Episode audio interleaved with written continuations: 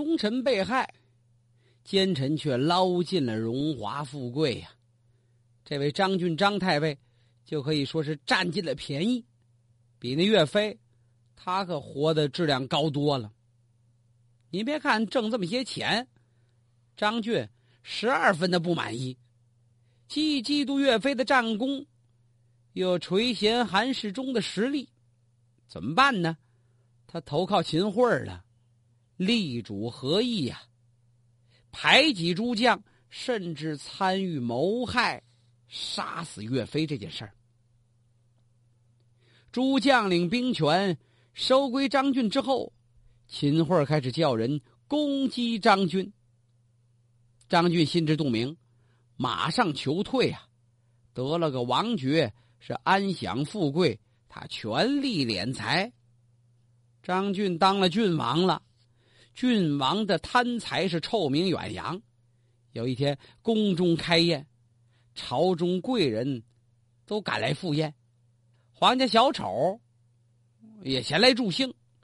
有一个唱戏的逗乐的人上台宣称啊，本人精通天文，世间贵人都与天上星象相应啊，我一看便知，用一文钱对贵人一照，便只见星象而不见人形了。大伙一听就知道这是开玩笑呢，好，都鼓掌。就见这位装模作样的走过来，先拿这铜钱对着宋高宗赵构看了看，这是地星。对着秦桧看了看，象星，宰相之相嘛。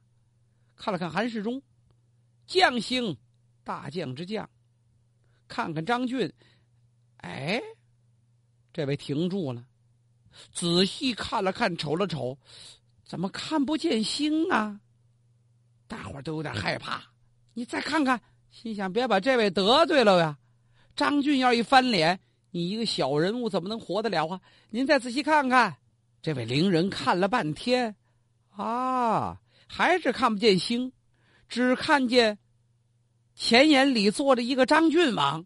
轰！君臣哄堂大笑，好悬把那电瓦给接飞了。怎么呢？张郡王坐在前眼里，好像是这实际上没看见星星的结果。话里边有话，前眼里只有张郡王，张郡王坐在前眼里，这是指这家伙捞钱捞的有点太狠了。谁不明白？这叫一语双关呐。在政治上，张俊也同样精于算计。张俊初退休的时候，皇帝赐予新宅，富丽堂皇，百倍于往日啊。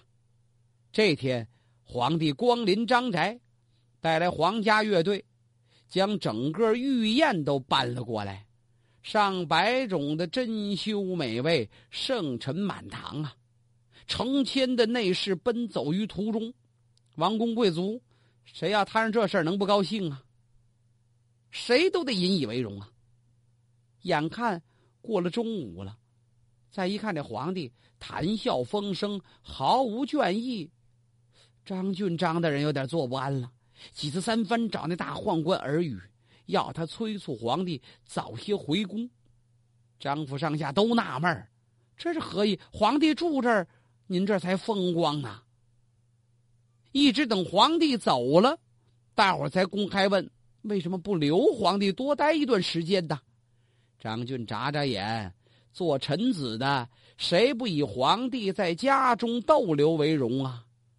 只是上一次皇帝去秦太师家，午饭时间一过就登车走了，我怎能与秦太师争宠呢？众人恍然大悟，对张俊的老谋深算算是十分佩服了。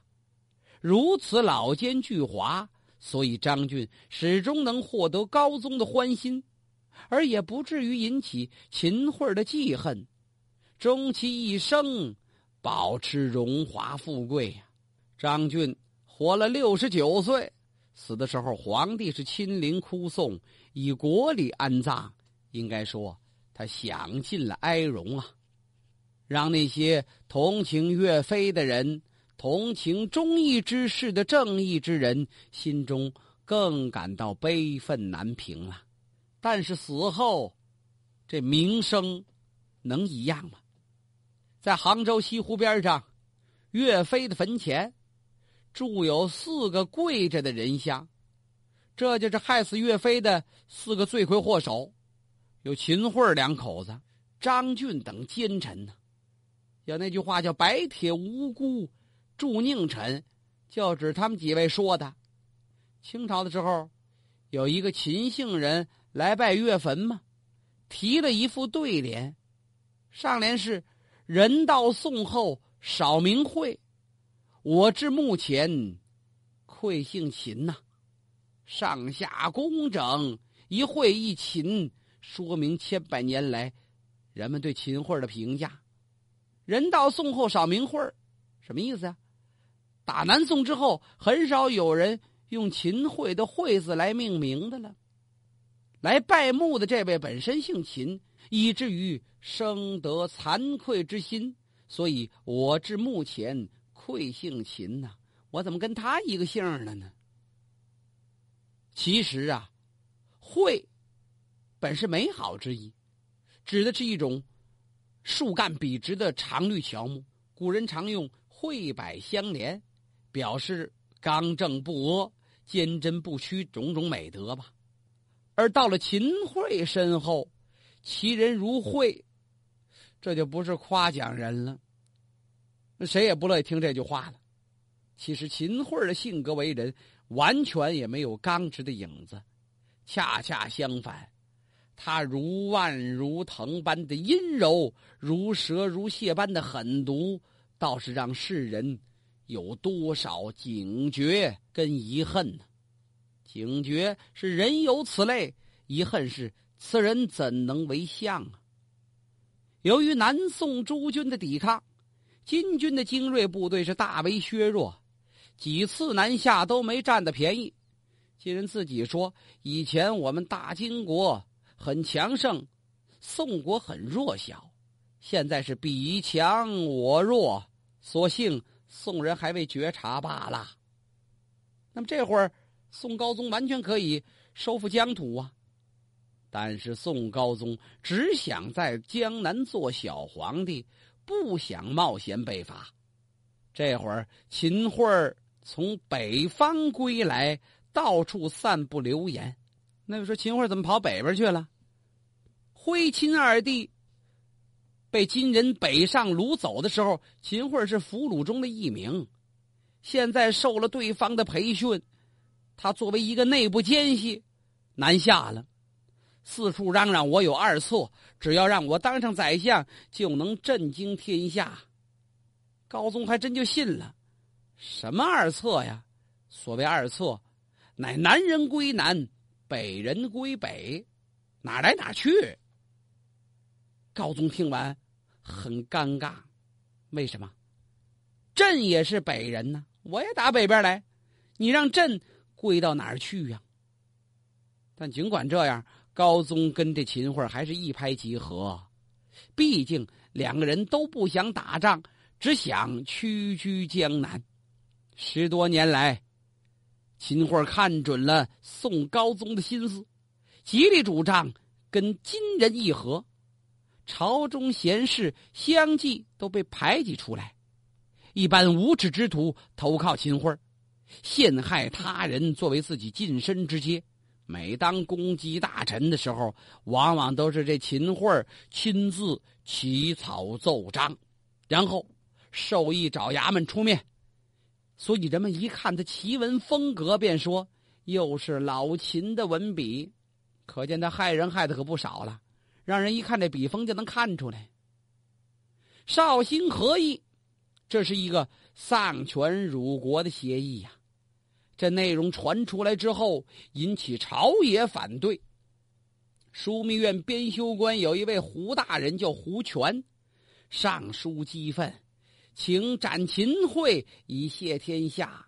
瞧他谈的这份好协议，可是秦桧得到的是皇帝的支持，反过来，他把胡权还有以胡权为首的这批反对自己的大臣都发配到远方，收诸将之兵权，进而制造岳飞冤狱，贤臣良将是清除殆尽。金人也十分赞赏秦桧的作用，所以在合议盟誓中特意加这么一条：不可轻易改任宰相。可见敌人对秦桧的喜爱。合议达成之后，高宗对这秦桧是更加宠信，赏赐豪宅巨金。这一天在秦宅是大摆宴席呀，令皇家教坊前来助兴。有一个伶人在前面大颂秦相秦桧的功德，还有一个小丑在他后面端来一张有靠手的太师椅，一边杂七杂八的说着一些逗乐逗闷子的话。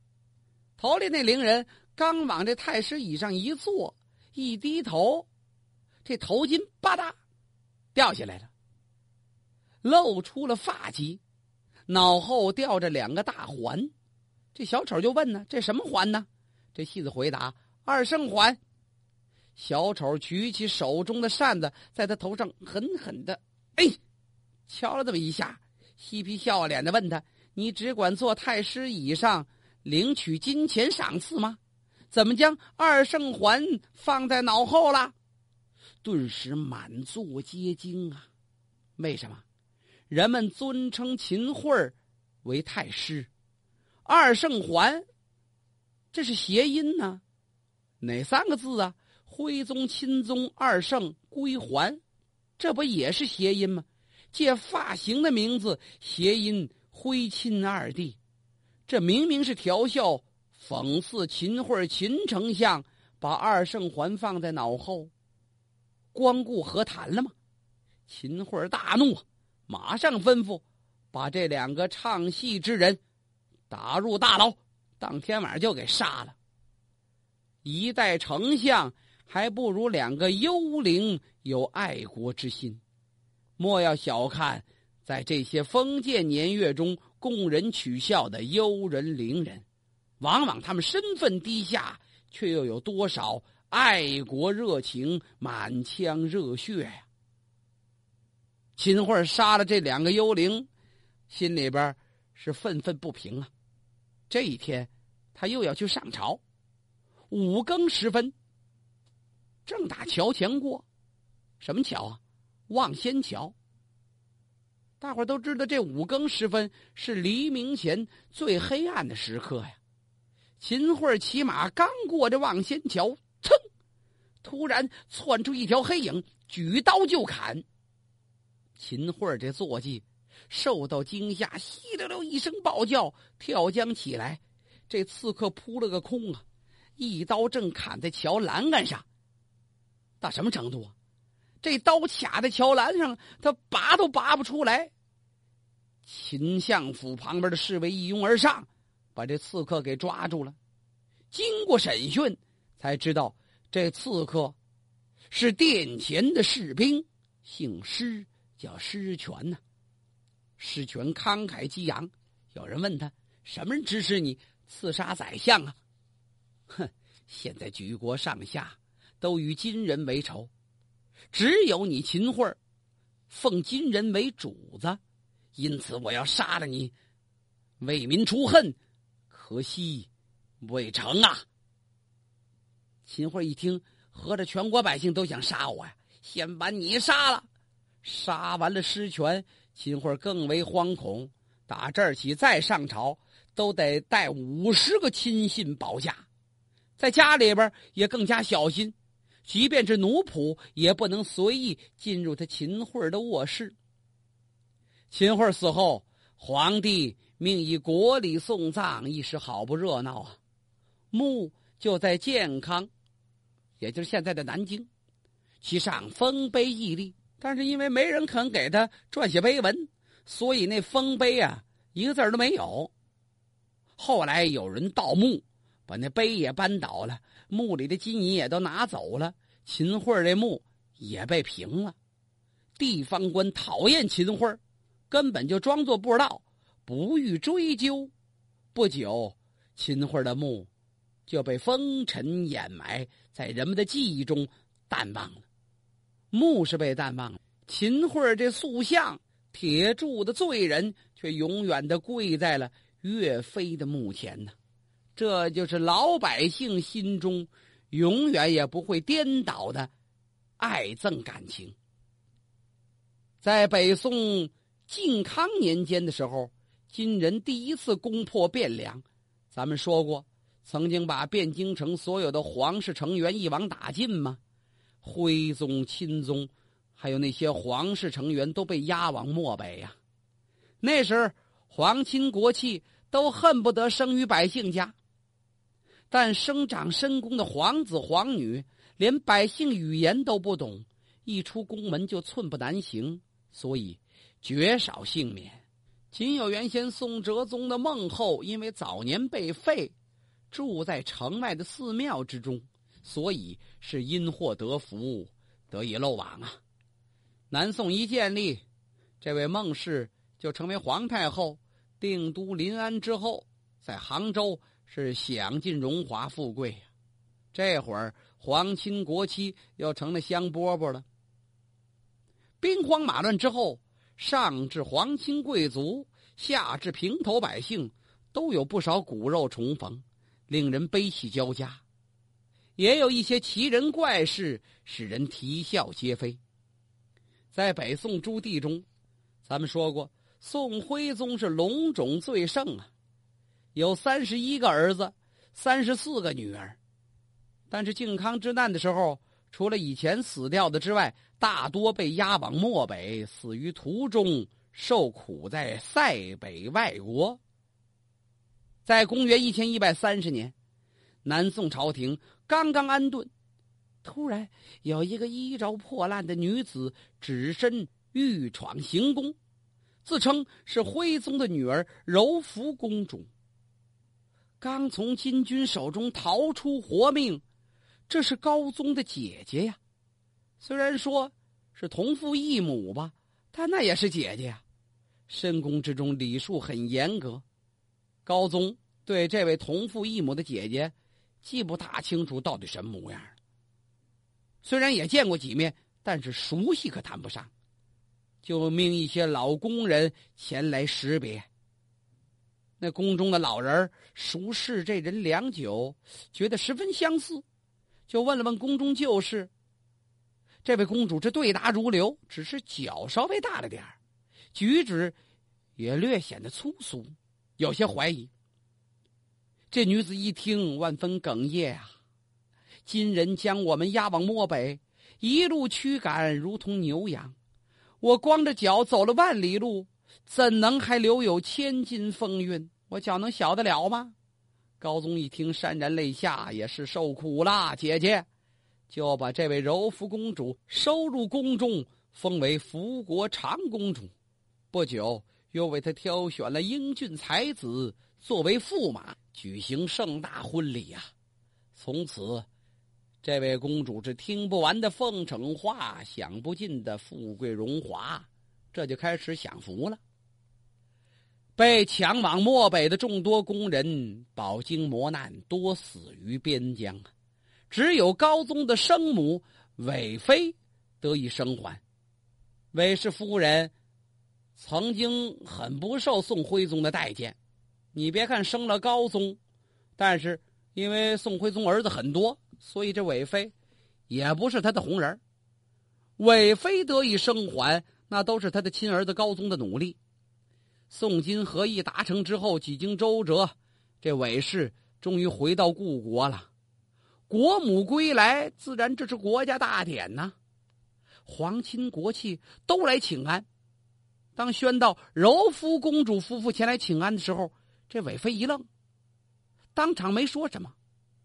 当天晚上，韦氏把高宗赵构找来，这柔福公主是假的啊，母后怎知啊？柔福公主我亲眼所见，早就死在漠北了啊！高宗这才明白，好大的胆子敢骗我，我还一口一个姐姐叫挺亲呐。感情建炎年间投来的公主是假的，立刻命人把她投入诏狱，审问一下才知道，这位真是假的。原先干嘛的呀？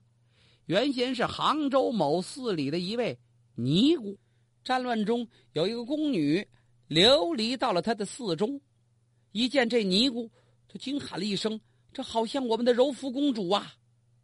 这一句话给这尼姑提了醒了，所以这个尼姑心生侥幸，跟这宫女儿就聊了很多宫中的往事。宫女死了之后，他为了冒名顶替，所以把这些事情恢复了一遍，滚瓜烂熟，张嘴说不错了，这才改变扮相来冒名顶替，享了10来年的福啊。冒名公主于国并无大碍，但是对于宫中，对于赵氏宗亲来说，这毕竟是丑闻呢。假公主就被秘密处死在狱中啊，所有皇帝的赏赐都被充公收回了。可怜那驸马爷，一夜之间又成为贫儿了。高宗的生母韦皇后享受上荣华了，在徽宗朝的时候，她地位不高，被封为婕妤啊。靖康时候，因为儿子史沁作为人质，所以才被升为妃子。不久又成为金朝的俘虏，被押往北方。这位韦氏夫人历经千辛万苦啊。